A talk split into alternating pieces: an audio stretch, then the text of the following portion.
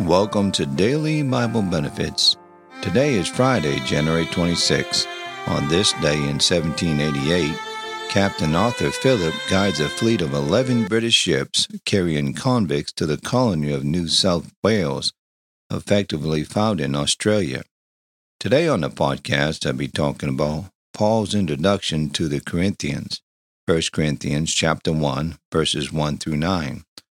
Paul, called to be an apostle of Jesus Christ through the will of God, and Sosthenes, our brother, unto the church of God which is at Corinth, to them that are sanctified in Christ Jesus, called to be saints, with all that in every place called upon the name of Jesus Christ our Lord, both theirs and ours.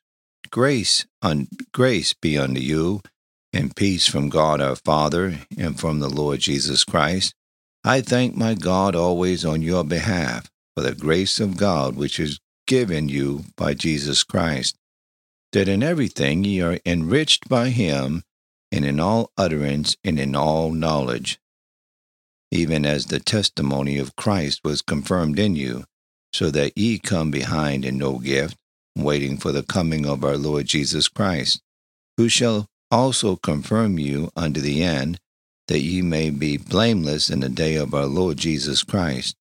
God is faithful, by whom ye were called unto the fellowship of his Son Jesus Christ our Lord. A blessing overlooked.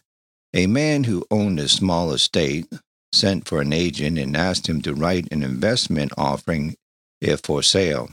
When the investment was ready, the agent read it to him. Read that again, said the owner. The agent read it once more. I don't think I will sell after all, said the man. I have been looking for an estate like that all my life. Didn't know that I owned it. Have you praised the Lord for what you now possess on this earth, which you would not have if the Lord had not given it to you? Thank you for tuning in to Daily Bible Benefits. Have a good and godly day.